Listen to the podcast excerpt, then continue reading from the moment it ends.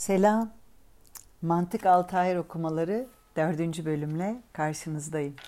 Dilerim keyfiniz yerindedir. Bedeniniz sağlıklı, kalbiniz ferahtır. Bugün Kasım'ın ilk pazar günlerinden biri. Kuşların özürleriyle devam ediyorum. En son Puhu'nun özrünü okumuştuk. Şimdi sırada kuyruk salan kuşunun özrü var. Bakalım bugün nereye kadar okumak nasip olacak bize.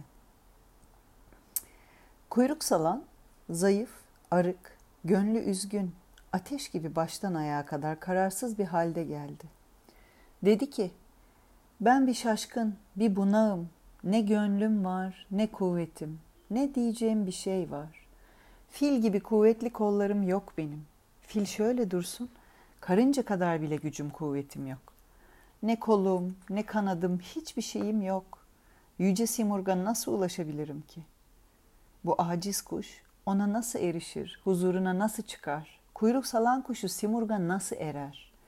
Alemde onu arayanlar pek çok. Fakat vuslatı her adam olmayana layık mı olur? Madem ki onun vuslatına erişemeyeceğim, olmayacak bir ümitle yol alamam. Hatta kapısına varsam da, yüz sürsem bile ya yanarım ya yolunda ölürüm. Gene vuslatına erişemem. Ben onun adamı değilim. Bari kuyu içinde kendi Yusuf'umu arayayım. Ben kuyuda bir Yusuf yitirdim. Elbette bir zaman gelir, yine onu bulurum.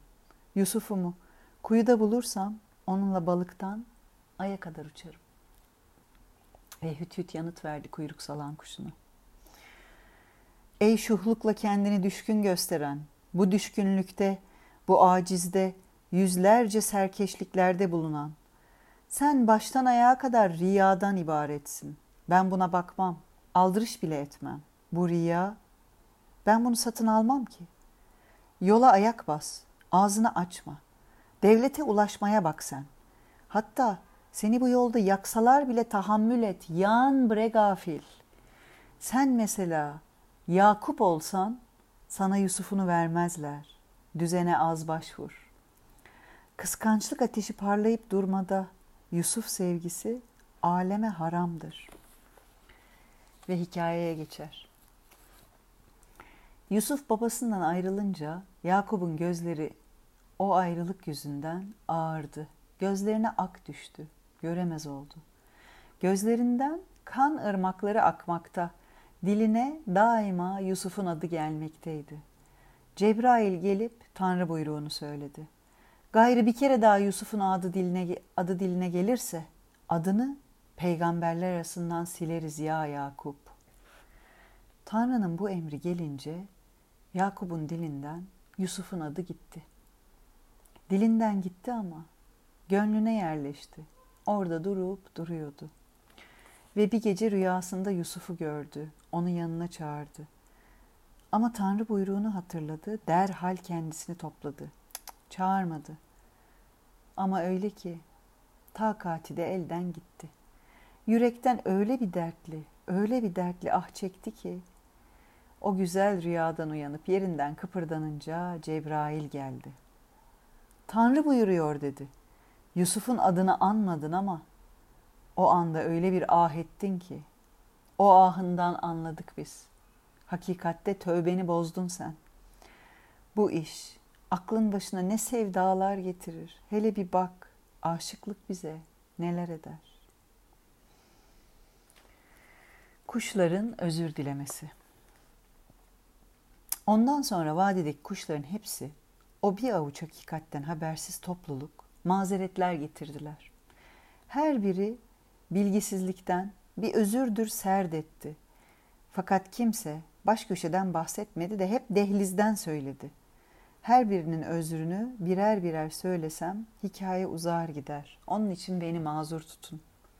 Her birinin bir mazereti vardı ama yerinde değildi ki. Sakat ve topal. Böyle adam nereden Anka'yı pençesine düşürecek? Anka'yı candan seven kişi ercesine candan el yur, el çeker. Yuvasında otuz tanecik yemi bile olmayan Simurgu arıyor. Bu deli değil de nedir ki?'' Bir tanecik yemi bile bulamıyorsun. Onu bile aramaya Muktedir değilsin, tahammülün yok. Sen nasıl olur Simurg'u ararsın? Bir kadehçik şarapla sarhoş olursun. İçip içip de yıkılmayan bir erle nasıl işret edersin? Bir zerreyi yerinden kıpırdatamadıktan sonra güneşin vuslatına nasıl erersin? Sen hiçbir değeri olmayan küçücük bir katreden bile boğulursan nasıl olur da tepeden tırnağa kadar deniz kesileceksin? Ağır sözden çekinirken baltaya nasıl tahammül edersin? Esasen var olan şeye yok diyorsun ha. Bu iş her yüzü yıkanmamış pis adamın işi değildir zaten. 75. sayfa 3. makale. Kuşların hüthütten soruları. Bütün kuşlar bu sözü duyup hali anlayınca hep birden hüthütten sordular. Ey kılavuzlukta bizden öndülü kapan, yol göstericilikte, ululukta, bütün yücelikleri elde etmiş olan sen, hepimiz güçsüz kuvvetsiz bir avuç arık kuşuz. Ne kolumuz var ne kanadımız, ne tenimiz var ne kuvvetimiz. Kadri yüce Simurg'a ne vakit ulaşabileceğiz? Hatta birimiz ona erişip ulaşsa bile bu görülmemiş, duyulmamış bir şey olacak. Söyle, aç bize. Bizim onunla ne münasebetimiz olabilir ki? Körlükle sırra erişmeye kalkışılır mı? Eğer aramızda bir münasebet olsaydı hepimiz ona rağbet eder, iştiyak çekerdik. Süleyman, biz yoksul karıncalar. Hele bir bak, bir gör. O nerede, biz neredeyiz? Kuyunun arka bile karıncaya bir bağ olursa o yüce Simurg'un civarına nereden erişecek? Padişahlık yoksulun harcı mıdır? Bu iş bizim gibilerin koluyla nasıl başarılır? Ve Hütüt yanıt verir. Aa eli boş kişiler, sizin yüreğiniz bozuk. Ve aşk. Yüreği bozuk kişilerde olamaz ki. Aa yoksullar, bu eli boş halinizden ne elde ettiniz? Niceye bir bu hal. Aşıklıkla kalbi çürük oluş bir arada olamaz ki. Aşk yolunda gez gözü açık olan kişi ayaklarını vurarak, oynayıp zıplayarak can feda eder. İyi bilin, Simurg nikabını kaldırdı da güneşe benzeyen yüzünü bir gösterdi mi?'' Yüz binlerce gölge yere serilir. Ancak onun gölgesine bakılabilir. Simurg, aleme gölgesini saldı da o yüzden her an bunca kuşlar meydana gelmekte. Alemdeki kuşların suretleri hep onun gölgesidir. Bunu iyice bil. Ah hakikatten haberi olmayan. Bunu bil. Önce bunu bildin mi o tapıyla münasebetini düzdün demektir. Bunu bildin mi bir iyice anla. Bildin mi gizle, sakın açığa vurma. Kendisinden geçen, o olan kişi onun varlığına dağılmıştır. Haşa, bir an bile Tanrı'dan gafil olmaz artık. Bu söylediğim makama varsan, hak olmazsın, olmazsın ama daima da hakta müstaharak olursun. Onun denizine dalmış olan er, nasıl olur da hulüle inanır, bu söz nasıl olur da abes bir iş olur? Kimin gölgesi olduğunu bildin mi? İster öl, ister yaşa.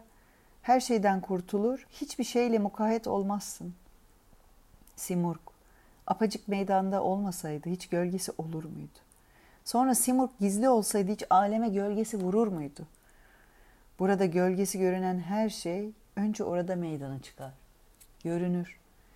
Simurg'u görecek gözün yoksa gönlün ayna gibi aydın değil demektir. Kimse de o güzelliği görecek göz yok. Güzelliğinden sabrımız, takatimiz kalmadı. Onun güzelliğiyle aşk oyununa girişmek mümkün değil. O yüce lütfuyla bir ayna icat etti. O ayna gönüldür. Gönüle bak. Onun yüzünü gönülde gör. Der ve bir hikaye anlatmaya başlar. Pek güzel bir padişah vardı. Güzellik aleminde eşi benzeri yoktu. Seher çağı onun yüzünde bir ışıktı. Ruhul Kudüs onun kokusundan bir esinti. Bütün alem ona bir sırlar mushafıydı. Yüzü güzelliğin bir delili, ayetiydi. Bilmem kimin haddiydi o güzellikten pay almak. Dünya onun yüzünden kavgalarla dolmuştu. Halkın ona sevgisi hadden aşmıştı. Kah çoka, sokağa çıkar, şebdizini sürer, yüzüne gülgün bir nikap salardı. Kim o nikaba bakarsa suçsuz günahsız derhal başını kestirirdi. Kim adını anarsa dilini kopartırdı. Biri o güzelliği düşünürse hayale düşer, aklını canını yele verirdi. Yüzünü apaçık gören ağlaya, inleye, can verir, ölür giderdi. O gönüller okşayan güzelin aşkıyla ölmek yüzlerce uzun ömürden yeğdi. Gün olurdu ki aşkının derdiyle binlerce kişi ölürdü. İşte aşk, işte iş. Ne kimse ona bir an sabreder, ne kimse de kuvvet ve kudret kalırdı. Halk daima onu araştırır. Bu istekle ölürdü. Ne ona sabreden vardı, ne onsuz olabilen. Şaşılacak şey. Bir an olsun birisinde sabır ve takat olsaydı, padişah ona yüzünü apacık gösterirdi. Fakat kimse ona layık adam değildi. O yüzden herkes gönlünde onun derdiyle ölüp giderdi. Ama kimse de onu görmeye takat yoktu. Onun için yalnız onun adını duymakla lezzet alırlardı. Padişah her an bakmak, kendisini seyretmek üzere bir ayna yapılmasını buyurdu. Padişaha bir güzel köşk yaptılar. Orada da bir güzel ayna koydular. O köşke gider, o aynaya bakar, kendini seyrederdi. Yüzü aynaya vurur, herkes bu suretle o aksi görür, lezzet alırdı. Sevgilinin yüzünü seviyorsan bil ki gönül onun yüzüne bir aynadır. Gönlünü ele al da onun yüzünü gör. Canını ayna yap da onun güzelliğini seyret. Senin padişahın ululuk köşkündedir. Köşk o güzellik güneşinden parlayıp aydınlanmaktadır. Padişahını gönülde gör, arşı bir zerrede seyret. Ovaya yayılan her libas güzelim Simurg'un gölgesidir. Sana Simurg yüzünü gösterse hayale kapılmaksızın gölgeyi Simurg olarak görürsün. Her şey Simurg olsun, çil murg olsun, otuz kuş olsun, kırk kuş olsun. Odur. Ne görürsen Simurg'un gölgesidir. Çünkü gölge Simurg'dan ayrılmaz. Ayır desem bile olmaz. İkisi birbiriyle beraberdir. Ara, aktar. Gölgeden de geç. Asıl sırrı ara. Fakat sen bir gölgede kaybolur gidersen, nerede Simurg'dan bir şey elde edersin? Sana bir kapı açılırsa bir lütfa uğrarsan gölge içinde güneşi görürsün. Daima gölgeyi güneşte kaybolmuş görür, her şeyi güneş olarak seyredersin. ve selam. Ve bir sonraki hikaye. İskender, o makbul padişah bir yere elçi göndermek istedi. Nihayet o alem padişahı elçi elbiseleri giyinip gizlice gitti. Kimsenin duymadığı şeyleri İskender şöyle buyurdu diye nakletti. Bütün alemde kimse bu elçinin İskender olduğuna inanmadı ki. Hiç kimse de İskender'i görecek göz yoktu. O, ben İskender'im deseydi de kimse inanmazdı. Padişaha her gönülden bir yol var ama yol azıtmış adamın. Ondan haberi yok. Odanın dışındaysan padişah sana yabancıdır. Fakat içeri girmişsen gam yeme. Padişah orada.'' Ve bir sonraki hikaye. Eyaz'a nazar değmişti. Hastalandı. Nihayet padişahın gözünden uzaklaştı. Kudretsiz bir halde yatağa düştü. Belalara, eziyetlere uğradı. Hasta oldu. Sultan Mahmut'a haber gelince padişah bir hizmetçi çağırdı. Dedi ki, hemen Eyaz'ın yanına git.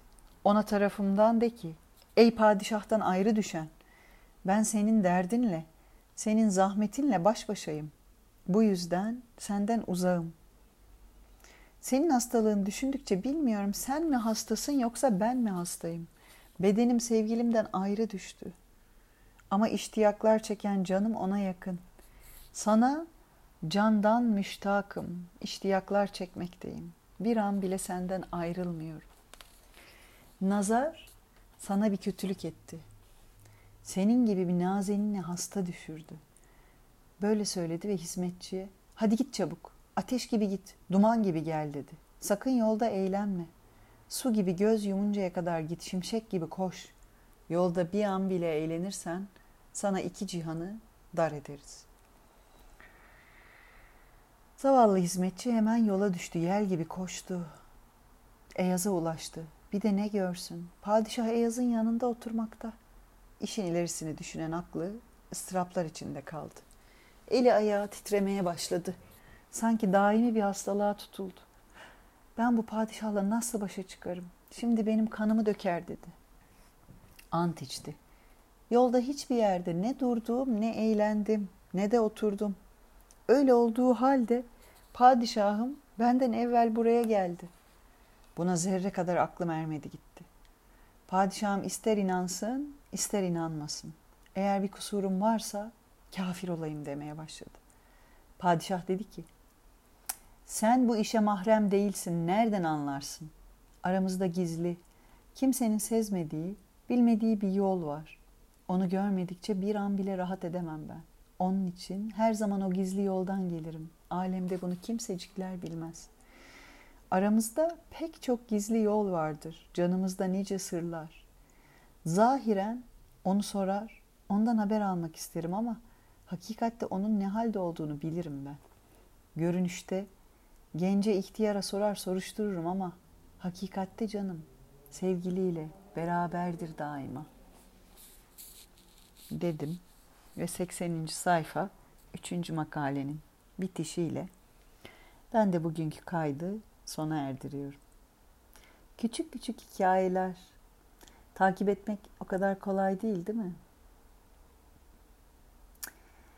Bence bütününü okuduktan sonra dönüp tek tek tekrar okumak lazım ve hatta böyle içinizi cüz ettiren hikayeler varsa, ah evet bu bir şey dediğiniz ki onları işaretleyip küçücük de olsa dönüp dönüp onlara bakmak lazım. Bildiğim o ki Feridettin Attar bu eserinde bu kuşların dilinden türlü türlü insan halini incelemekte. Şimdiye kadar okuduğumdan haddim olmayarak anladığım şu ki Hütüt her bir kuşu kendilik yoluna çağırmakta. Jung'un ego self ekseni dediği kendilik yoluna düşüp küçük harfli kendiden büyük harfli kendiyi yani yaratılmıştan yola çıkarak yaradanı bulma yolu gibi gözüküyor bana arketipsel motif. Ve şimdiye kadar duyduğumuz kuşların özürleri de kendilik yoluna düşmek istemeyen insanların türlü türlü özrü işte. Biri diyor ki bana hazinem yeter. Biri diyor ki ben bülbüle aşığım. Biri diyor ki ben viranelerde gezeceğim. Öteki diyor ki ben zavallıyım, kadersizim, yapamam.